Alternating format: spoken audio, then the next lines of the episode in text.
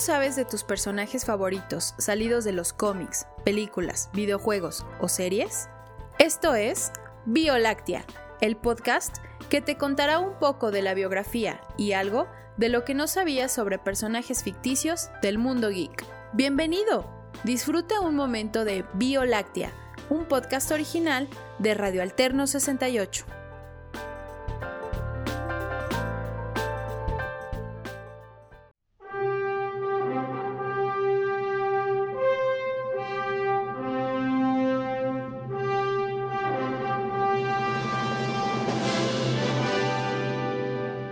Conocido como Clark Kent en el planeta Tierra, hoy, en el primer episodio de Bioláctea, conoceremos a Superman y algo de lo que no sabías de este personaje salido de los cómics.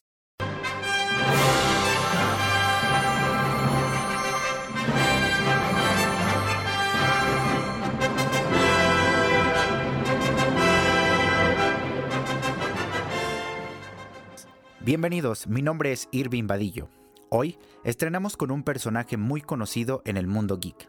Así es, el famoso Clark Kent, o como todos lo conocemos, Superman. Personaje salido del mundo de la compañía DC Comics y de los superhéroes más poderosos y más famosos que jamás se hayan creado. Superman en sí no es un ser humano. Así es, él es un alienígena del planeta Krypton. Repasemos un poco de su historia.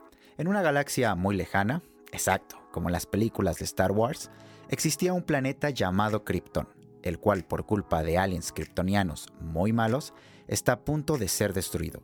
Así que mamá alien y papá alien, es decir, Jorel y Lara Lorvan, papás de Superman, ponen a Kalel, o sea, hace nuestro pequeñito amigo Superman, en su nave espacial bebé y lo mandan a otro mundo, a otro planeta.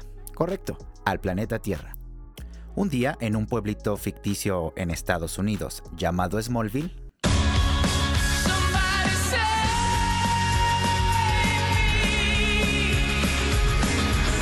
En efecto, ese mismo Smallville cayó la nave de bebé Kal-El en la granja de la familia Kent.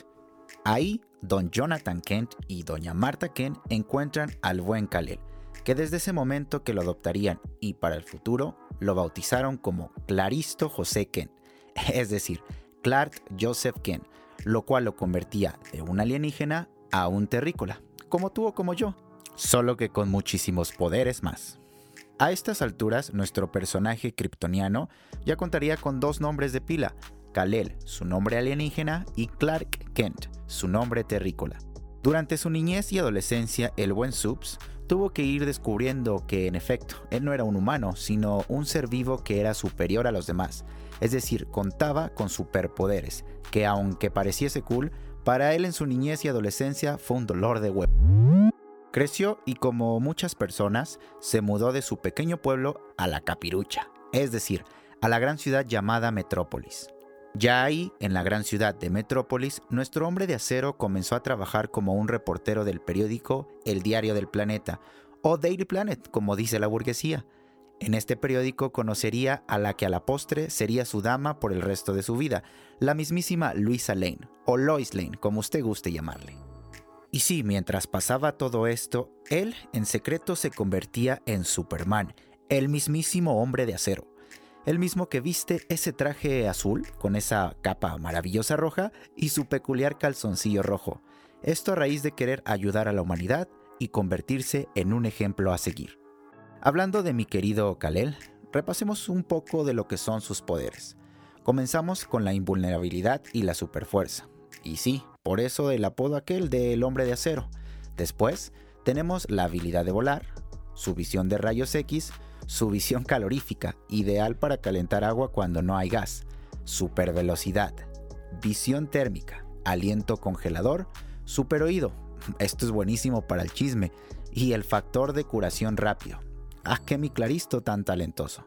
Y ya para no hacer tan largo este su bonito podcast, repasemos el sabías que o curiosidad es tan confiable hoy en día para cerrar cualquier proyecto audiovisual.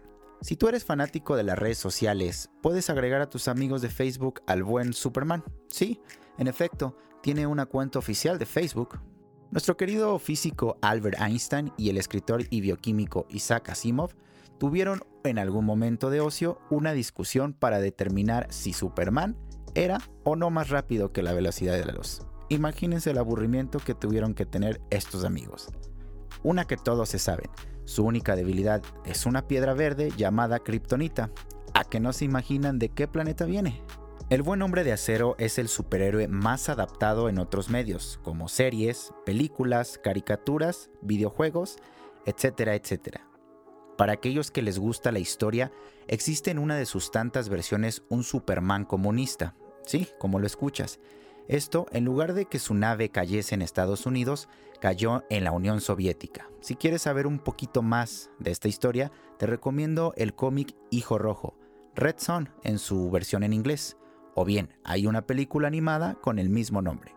Para los que disfrutamos a los superhéroes sin importarnos si son de DC, Marvel o alguna otra compañía, Superman junto con otros personajes de DC Comics tuvieron varios cameos en los cómics de Marvel, y adivinen qué, fue digno de levantar el martillo de Thor.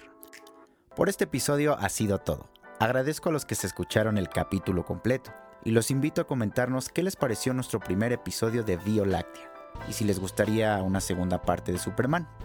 Esto lo pueden hacer a través de nuestras redes sociales, Facebook, Twitter e Instagram, nos encuentran como Vio Láctea.